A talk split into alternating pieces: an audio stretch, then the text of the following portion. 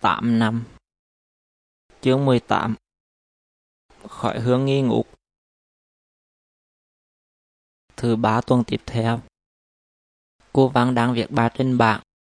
Tôi nhìn ra ngoài cửa sổ Lặng nghe coi có ai đang đi trên hành lang. Cô quay xuống lớp giảng bài. Chờ cô quay lên. Tôi từ từ bỏ cặp ra ngoài cửa sổ, Rồi đi lên chỗ cô. Thưa cô, em đi vệ sinh. Vừa nói xong, chân tôi đã ra tới hành lang. Tôi bước nhanh tới chỗ cây cặp. Cô vẫn đang việc bà trên bảng. Tôi cầm cặp chạy ra ngoài sân. Tôi ra sau căng tin tìm con Nhật.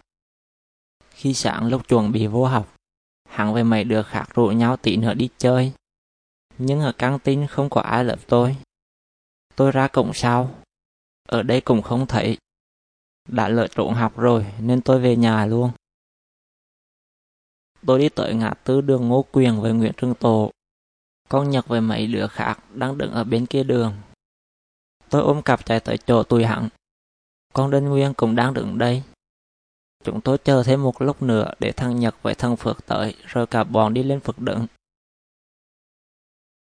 Hôm nay là rằm tháng tư nên người đi lên Phật đựng đông. Chúng tôi tới trước tường quán âm. Bức tường cao lớn màu trắng đứng sừng sững giữa nền trời xanh ngắt ánh nắng chói chang chiếu xuống các khoảng sân. Bạn tôi đặt hai chai nước mới mua xuống đất, đốt vài cây hương và cắm chúng vô giữa thân chai. Trong lúc chờ hương chạy, chúng tôi tới đứng giữa cái cây gần đó. Khói hương từ mấy chai nước với cái lưới đông giữa sân bay về phía tôi, làm mắt cái xà. Nước mắt cứ chạy hoài. Trời oái bức thêm cả khói hương nghi ngục, làm không khí càng ngột ngạt. Lúc hương chạy hết, mấy đứa trường tay nhau chai nước. Mỗi đứa làm một ngầm. Tôi hằng nói, nước này thiêng lắm, uống vô sẽ được phù hộ đầu đại học. Tôi đưa chai nước cho tôi. Tôi trả lại tôi vì sợ uống vô dễ đau bụng và bị bệnh. Trước khi về, chúng tôi đừng lại chụp bức ảnh để đăng Facebook cho mọi người biết chúng tôi đi Phật đựng. Ngày hôm sau, vừa vô tiệc một là tôi đi ra cổng sau. Tụi con Nhật thằng Nhật đáng đựng đây. Hôm nay cả bọn sẽ về đầm chuồng. Nghe đi mấy chỗ có nước là tôi thích rồi. Và vui hơn nữa là thằng Nhật sẽ chở tôi. Hàng phòng chiếc é lao vụt.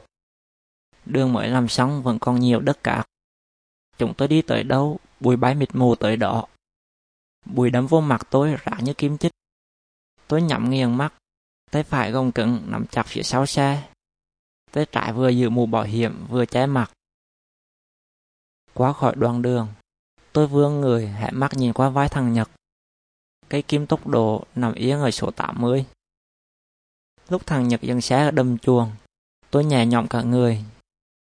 Nhà hàng chúng tôi ăn nằm trên mặt nước. Không gian xung quanh thoáng đạn.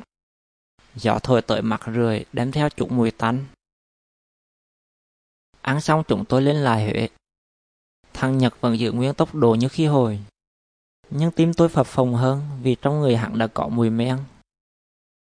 Nếu có chuyện gì trên đường mà hắn không xử lý kịp, là cả hai sẽ ngửi mùi đất và đi đoàn tù về ôn mề.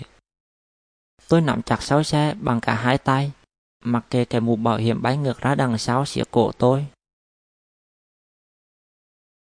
Những ngày sau đó, tôi đi ra cổng sau, nhưng không có ai cả.